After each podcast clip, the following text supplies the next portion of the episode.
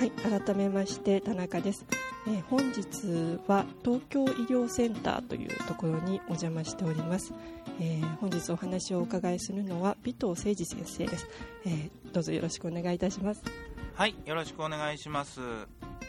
い尾藤先生のご経歴を簡単にご説明させていただきたいんですが、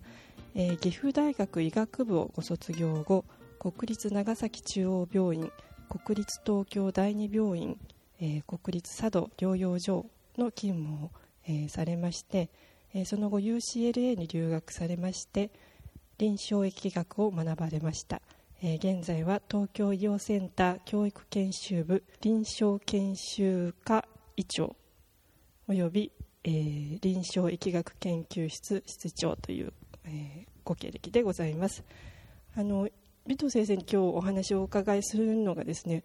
モハヒポというプロジェクトについてなんですがこのプロジェクトがですね、えーと、正式名称はもはやヒポクラテスではいられない21世紀新医師宣言プロジェクトということででしてあの医学部の学生さんに馴染みがあるヒポクラテスの誓いというものがあるんですがそれを、え、現代版に現代の日本版にあのアレンジしようという試みなんですが、えー、まず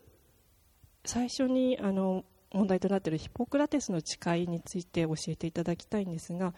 えー、日本の医学部の学生さんどのような形でこのヒポクラテスの誓いに出会うんでしょうか？はい、えー、そうですね。私もあの大学の人間ではないので、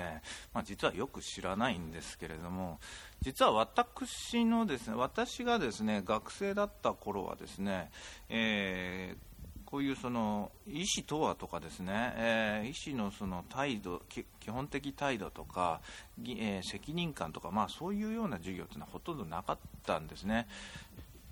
まあ、ほとんどはですねそのなんなんて言いますかこう細胞がどうなってるかとかですね、えー、こういう薬がどうなってるかとかですね、まあ、そんなようなことしかな習った記憶はないんですがただまあ一方であの今のですね学生さんというのはえー、カリキュラムの中に、まあ、あのプロフェッショナル教育といいましてですねあの、えー、まあ、態度だとか、えー、それから、まあ、医療専門職が持つべき姿勢とかですねそのようなあのあとはま倫理コードですね、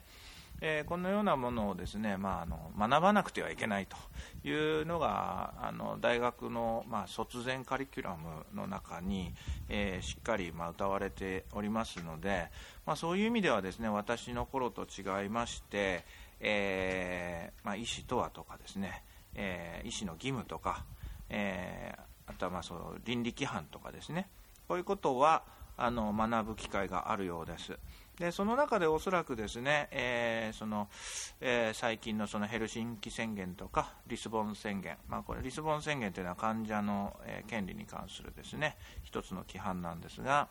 まあ、こういうようなものとともにですね、え、その医師医師が持つべき、まあ、プロフェッショナルのな態度としてヒポクラテスの誓いだとか、まあ、こういうようなものをですね、え、学ぶ機会というのがあるとは聞いています。はい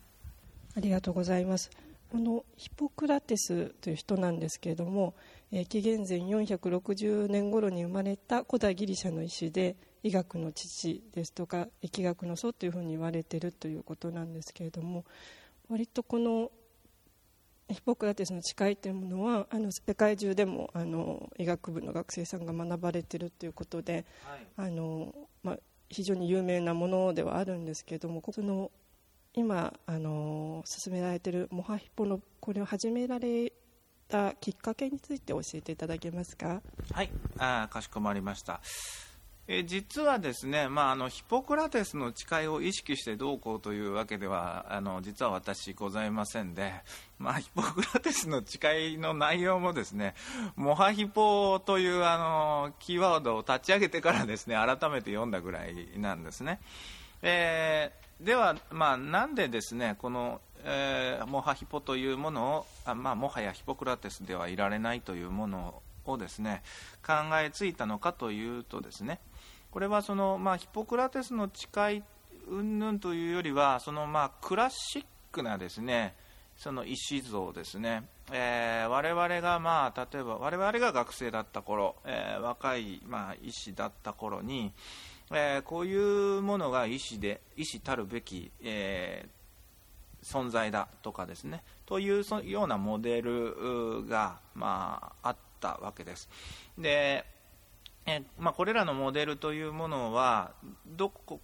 どこでその我々は刷り込まれるかというのはですねなかなか難しいんですけど、まあ、いろんなところで刷り込まれていくんですね。でいろんなところで刷り込まれていくですねその意思のあるべき像というものが、まあ、現代のこの医療のですねそのとかあと患者医療者関係の中では、えー、なかなか実は一部機能しにくいも、まあ、もちろん立派なものところもあるんですけれども一部ですね逆にその医療いい医療ですね。患者の利益になる医療という意味では足かせになっているようなこともあるんじゃないか。でその足かせになっているようなことというのが一つその、まあ、昨今言われているですね、えー、いろんな、まあ、医療の中でのですねこう具合の悪いことのその原因となっているんじゃないかというのが私の中で、まあ、仮説としてあって、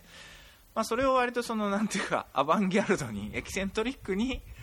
表現したのが、まあ、そのもはやヒポクラテスではいられないっていう言葉すなわち球体のこう昔クラシックなその医師こういう医師が素晴らしい医師であるっていう、えー、モデルに対しての一つのそのくさびを入れたいというそういう意図がこの言葉の中に、まあえー、ちょっとこうアジテーション気味にですね、えー、こもっていると考えていただければと思っています。なるほどありがとうございます。あの大変このプロジェクト自体も興味深いんですがあの進める手段ですとか過程も非常に興味深いなと思って、はい、あの勉強させていただいてたんですがあの医師のその現代版あるべき姿というのをフェイスブックですとかツイッターなどの、えー、最新のソーシャルメディアを使って募集されておられます。あのこの中で何か新しい発見というのはございましたでしょうか？ありがとうございますじゃあその発見の前にですねなぜこのようにですねすべ、えー、てのプロセスを、まあ、できる限り透明化していってあの進めていこうかということについてのですね、えー、思いついたかということはあのこのもはやヒポクラテスではいられないという基本コンセプトと、えー大きくリンクしています。えー、すなわちですね、えー、その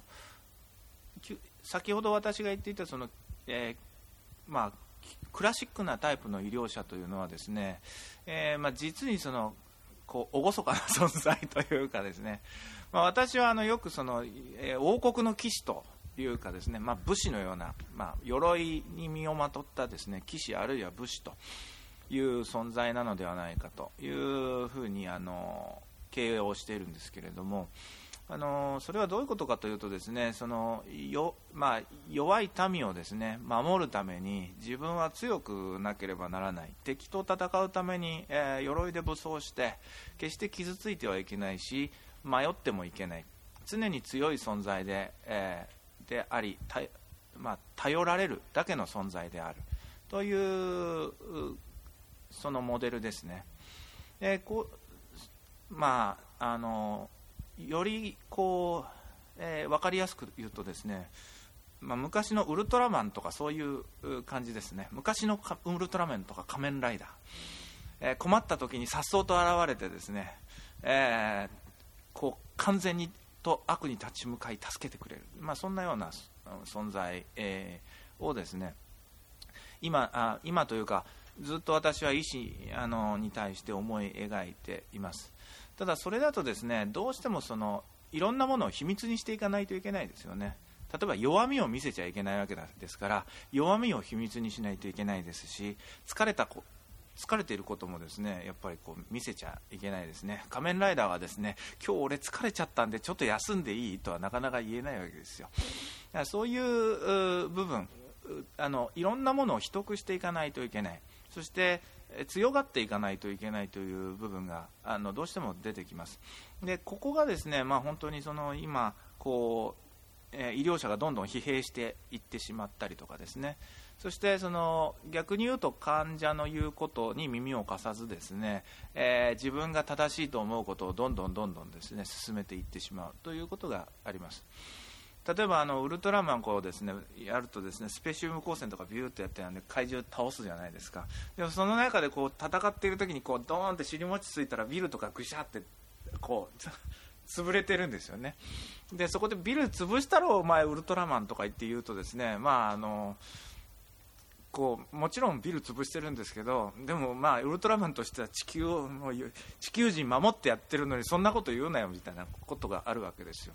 ただまあそこでビル潰れてこう住むことができなくなっちゃった人っていうのは確実にそこでいるわけで。でそこの部分にですねその今までですねあまり配慮なくですねまあいいこと患者のためにいいことやってんだからブツブツ言うなみたいなことをやっていたのがですね、まあ、ウルトラマン的医療というかですねだったんですがでそれでやっぱりそのこう不幸な目に遭ってる患者というのはいっぱいいるわけですよね。ででそしてそこの部分を無視するわけにはいかなくなってきているわけです。で医療が持っている邪悪な部分とかそういうものも含めてですねやはりその、えー、ちゃんと平場に出して、えー、議論していかないと我々はやっぱりいけないだろう。でえー、そういう意味ではまあ鎧をですね少しでもやっぱり脱いでいくっていうのがこのモハヒポの基本コンセプトなんですね。でその基本コンセプトをまあベースにですね物事を進める上でですねやっぱりその密室性があってはいけないだろうということでそしてあとは独善性ですね。でやっぱりその専門職がですね、えー、何か崇高な理念のもとにですね密室でですねいろいろこう案を出して決めていくとですね、まあ、大概ろくなものにならないわけですよ。なので、まあ、そういうそのそういう前提に立って、えー、とにかく最初のブレインストーミングの段階から、えー、まず募集と。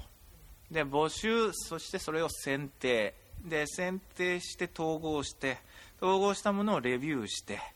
えー、そしてそのみ、えー、いろんな関係者で交わせ合ってそしてみんなで一緒に練っていこうっていうコンセプトをとにかく強調したいと。そういうところでですね、まあ、今回のようなですね、えー、ツイッターを使ってブレインストーミングをしたり、えー、そして、えー、その持ち寄った案案の会議もユーストリームで公開したりえー、さらにはその、えー、絞った案についてのレビューというものをワールドカフェというですね、えーまあこえー、いろんな人たちが集まってカフェ形式で、まあ、揉んでいったりとか、まあ、こういうことをですね、まあ、徹底させたというのはそういう意図があります。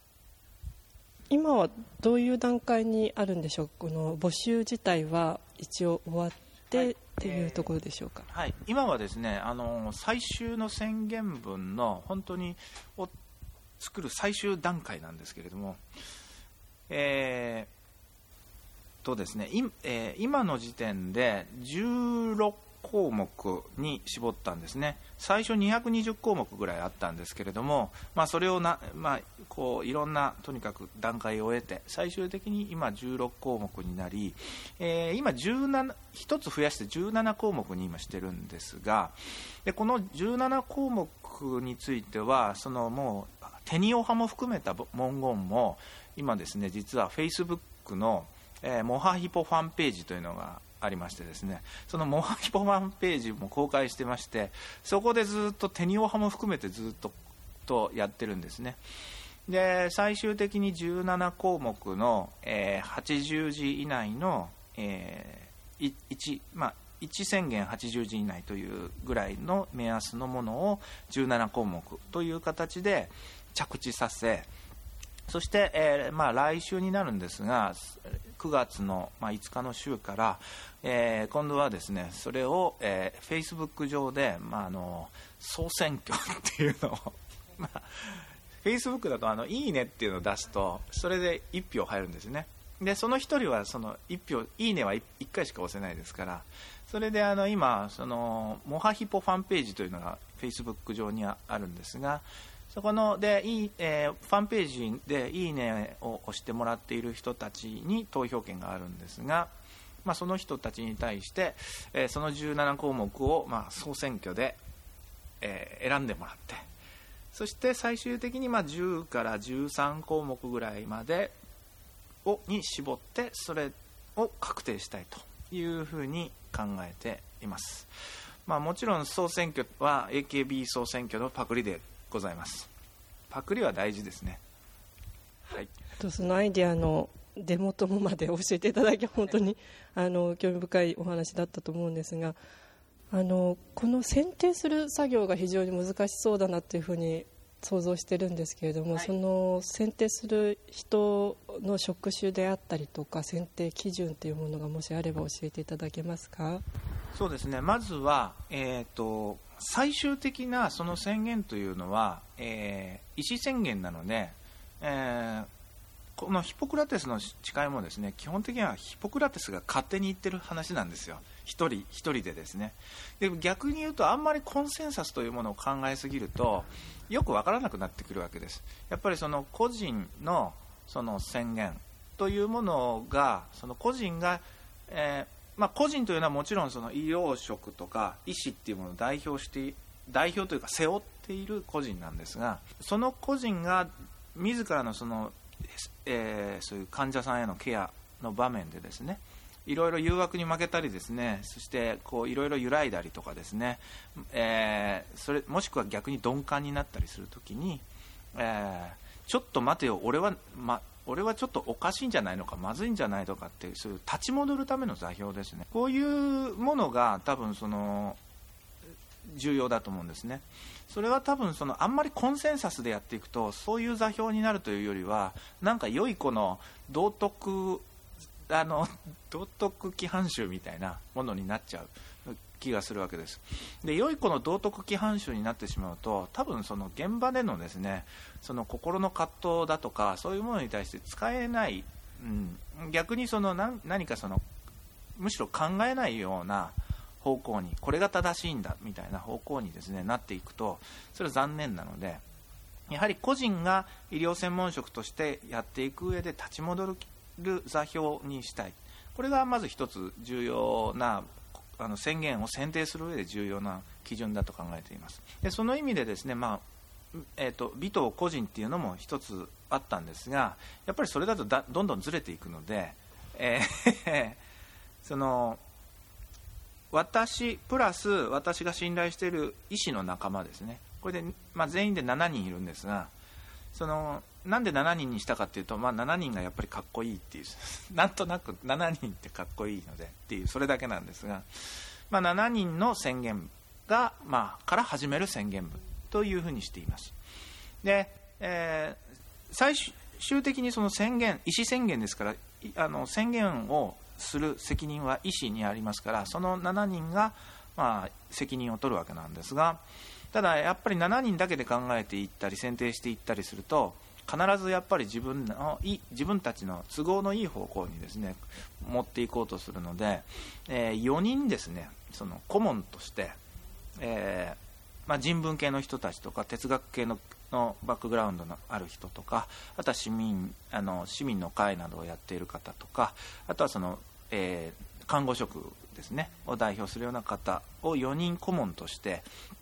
えー、協力していただいてそしてその11人をコアのメンバーとして、えー、まあ、選定をしていくということをやっています。であのあまりバランスが良すぎても良くないと思っているんですね、まあ、このヒポクラテスの誓いも実にバランスの悪いものになってるわけなんですが逆に言うとバランス悪いからこそですねそのリアルなやっぱりその自分が鈍感になって行こうとするときにちょっと待てというようなこと。自分が事の流れ主義になっていこうとするときにちょっと待てっていうような規範になりうると思います。そういうことをですね、えー、最終的なその、えー、着地点として、まあ、選定をしていっているということになります。もう一つは、まあ、昨今のそのさっきも言った基本コンセプトにどれだけ合うか、まあ、例えばあのこう勉強し続けますみたいなことは、まあ、それは当然だろうと。当たり前ですよっていうことなわけじゃないですか。腕磨き続けますよなんていうのはそんなの当たり前ですよね。ただやっぱり今のこの状況患者医療者関係の状況その鎧を着すぎている自分っていうのの状況。こういうその鎧をやっぱり脱いでいかないといけないとかそしてここで自分を例えば守り患者さんより自分を守りたいって思った時にいやいやそれっておかしいんじゃないのっていうそのこの現状の中で今の意思が変わっていかないといけないというものに、えー、なるべくそのフォーカスを置いたような宣言にしたいというのが、まあ、今回の選定の基準になっているわけですね。なるほどあの宣言というといろいろなあの学術団体であの掲げられている倫理考慮とかいうのが、あの医学系の場合ですと日本医師会ですとか厚生省とかのコンセンサスでも一気にトップダウンにこれを守りなさいみたいなのがある状況だと思うんですけれども今あの尾藤先生がお話しいただいたようなモハフィポの取り組みというのはどどっちかというとボトムアップといいますか機能的にあのもう真っ白なところから集めるっていうところをなさってると思うんですけれどもこのそうするといろいろななんていうか価値観からこうカテゴリー分けができるような気がするんですけれども、はい、まあ、あの延命治療ですとかあの安楽死尊厳死なんて問題もありますし、はいあの生きることをどう考えるかとかですね、まあ、個人によってかなり価値観が違うようなあの価値観が違うような思いに基づいた意思像っていうのが出てくるかと思うんですけれども、はい、何かカテゴリー分けするときに難しいところとかありましたか？うんそうですね。あの比較的ですね、まあ、あのこの場合はあの、まあ倫まあ、倫理的なこう考察をですねしないといけない場面というのは実にケースバイケースなので例えばその、えー、人工呼吸器つけるかどうかというのはこれは現場の判断になるわけですが、えー、その上でそ,、まあ、そういう現場の倫理的判断をする上できそのまあ規範として持っている自分の態度ということになってきますので、えー今おっしゃられたようなですねその現代医療だからこそですねあの重,、まあ、重要になってきている倫理的な課題というものに対応しないといけない、えー、その自分の中の規範ということはあの大切にしましたでカテゴリー分けということについてはあの220の項目をカテゴリーに分けていった時に、えー、比較的ですねあのうまく分かれたんですね。でしかも割とその最初に私があのこうお話ししたですね、まあ、鎧を着込んでいる鎧を少し脱ごうよとか自分の正しさをちょっと疑おうよとか、まあ、こういう部分ですね。こういう部分をその一つのキーメッセージとしたカテゴリーというものに、まあ、比較的分かれたんです。でそれでその中で16項目をうまくあの選定していくことが、まあ、結果的にできたんですが、えー、一つですねあの、まあ、ざっと見たときにささっき16項目を 1, 1個だけ増やして17項目にしたっていうのは一つだけですねちょっと抜け落ちていたなと思ったのはその、まあ、公共的なそのこうサービスであるですね医療というサービスに対して自分たちはどういうふうに折り合いをつけるかということについてやっぱりちゃんと宣言しないといけないなと。で16項目見た時にそれをこう正面から歌っているのがなかったのでそれを1個入れたということで今17になっているんですね、まあ、例えばその1万円上乗せするからあのは早く見てよとかあのジェットコースター乗るときにこうなんか特別枠みたいなのあるじゃないですか。ね。ちょっとお金払うと早く乗れますみたいな。そういうものっていうのは、まあ、資本主義の中では、まあ、基本的に普通にあるあるものですしそこでペイあのそのペイのトレードオフがなされているわけですからそれでそのなんていうかそれを不正ということは普通はしないわけですけど医療においては、まあ、100万円払うからあの他の人より早く手術してよとか、まあ、そういうようなことに対しては自分たちはある程度毅然とした態度を取るべきだと思っているんですね。でこういうものに対しての、まあえー、コンセプトを、まあ、あの16項目から1つ加えて17項目にしたということがあります。ありがとうございます。あの途中経過のものをあの拝見させていただいたんですがいろいろとあのきっと哲学倫理学の分野の方が見てもすごく金銭に触れる項目がいくつかあるなということをあの思いながら拝見していたんですけれどもあのチームの中選定の顧問の中に哲学倫理の関係の方がいらっしゃるということで、ね、あのそういう方との対話で何か得られたことっていうのはありますか？そうですね。えー、っとえこれ名前出していいのかな？多分大丈夫。あのホームページに出るので大丈夫。あの熊本大学のですねあのそういう職業倫理をやってる田中さんですね。があのに入っていただいているんですけどやはりその基本となるバックグラウンドですね。その職業、まあ、倫理というものに対する基本となるバックグラウンドをやっぱり丁寧に解説してくれるのでで我々私なんかもうほとんど感性で言ってますからね なんかやっぱこういうの大事じゃないのって言うとですねいやそれはこういうバックグラウンドがあってでこういうそのね関係あの歴史があってでこういう状況になっているのでそれすごく大事だと思うよって言っていただけると非常にそのなんていうか安心というかありがとうございますっていうな、まあ、感じですよね。なんで我々の魂の叫びにですねある程度そのこうえー、バックグラウンドをこうしっかり与えてくれてで修正、まあ、修正すべきところというのも、まあ、そういうものに基づいてですね、えー、言っていただけるというところは大変ありがたいと感じています。はい。あの田中智弘先生、ついこの間あのこの取材にも応じていただいてあの聞いていただいている方あの両方のあのお声を聞いていただけることになるかと思うんですけれどもあのそうした哲学倫理学の方との対話も踏まえて17項目に今なっているということで、はい、はい、ありがとうございます。あの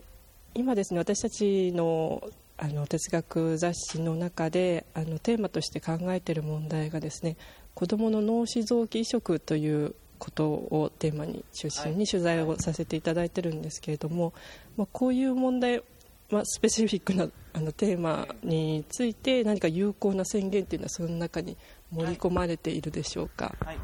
えー、まあ、これは商人に限ったことではないんですけれども、あのえー、じゃあ宣言文をあのえー、正式に言ってよろしいでしょうか、えー、例えばあの8番目の宣言文の候補になっているやつですね。私は患者さんの健康の維持や回復症状の緩和を支援するとともに患者さんの命が終わっていく過程にも積極的に関わります。というような、まあ、宣言文、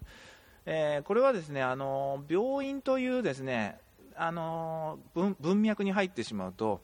死は回避しなくてはいけないとかですね。死は悪いものだというですねそのなんか空気にですねどんどんどんどんまあ我々医療者は患者さんを引っ張っていってしまうんですね。家族ご家族の方と、まあ、そういうのに対するですねまあ、戒めのつもりでその書いています、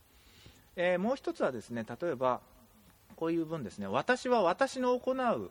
医療行為が常に患者さんを害しうるものことを忘れません。もし不幸にして患者さんに重い副作用が発生した際患者さん本人や家族の悲しみに対し誠実に向き合い続けます。これはその我々がですね患者のためにと思ってやっているいろんな医療介入ですね。というものが常にその害になる。これは結果的かもしれないけれどもそれは確率論としての害例えば副作用としての害もありますし、えー、医療者の価値観から見るとこれは益であろうというものが、えー、患者の利益というものに関して言うとそれが害になっているということも実はあり得るんだという戒めとして、えー、書いたものであります。で、まあ、その他にもですね、えー例えばその常に、まあ、ど私はどんな状況にあっても患者さんが希望を持つことを最大限尊重します。でこれはその例えば終末期医療とかですねというものに対してその希望というものが多分患者さんの中にはいろんな希望というものがあるはずなんですね。いろんな光というものが。でそれをやっぱり我々はこうそのあその希望というものを一つの物差しにどうしてもこう持っていく、傾向がある。そこに対するまあ戒めです。でこの講談は医療だけでは患者さんの問題を解決できないような状況の時にも患者さんの相談者であり続けますというのを添えています、まあ、こんなような感じで今17項目。ありがとうございます。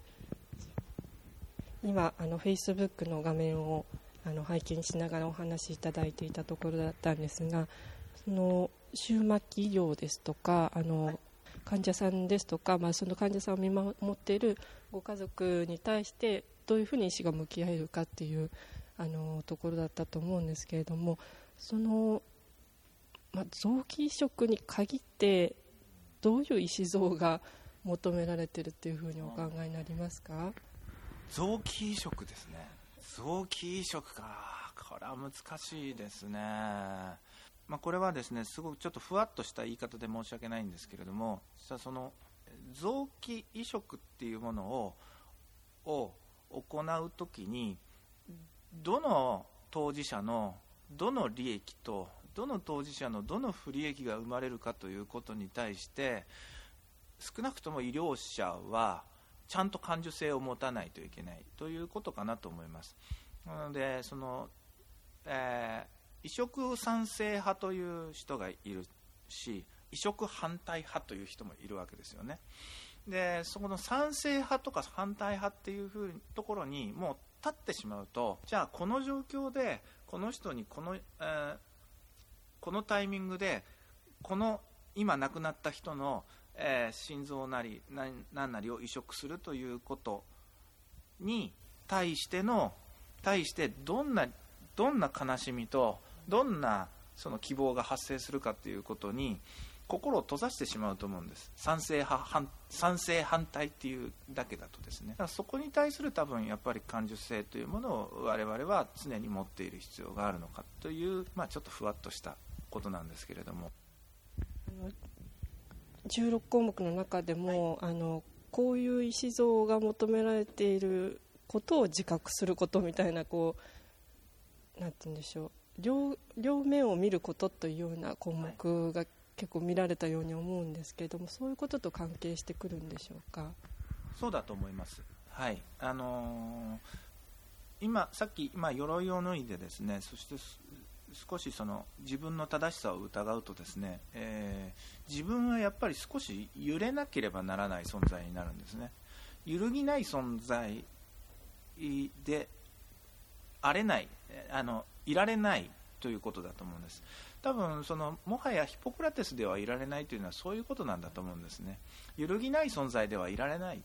じゃあ揺るぎない存在でいられないことは悪いことなのかというといやそれこそが多分未来、まあ、現代から未来のその医療専門職の姿あなのかなと思うんです。その、まあ、揺れるっていうのとブレるっていうのは多分違うとは思うんですけど右往左往されるとねやっぱり専門職としてはどうかと思うわけですけれどもただそのこちらにはこちらのその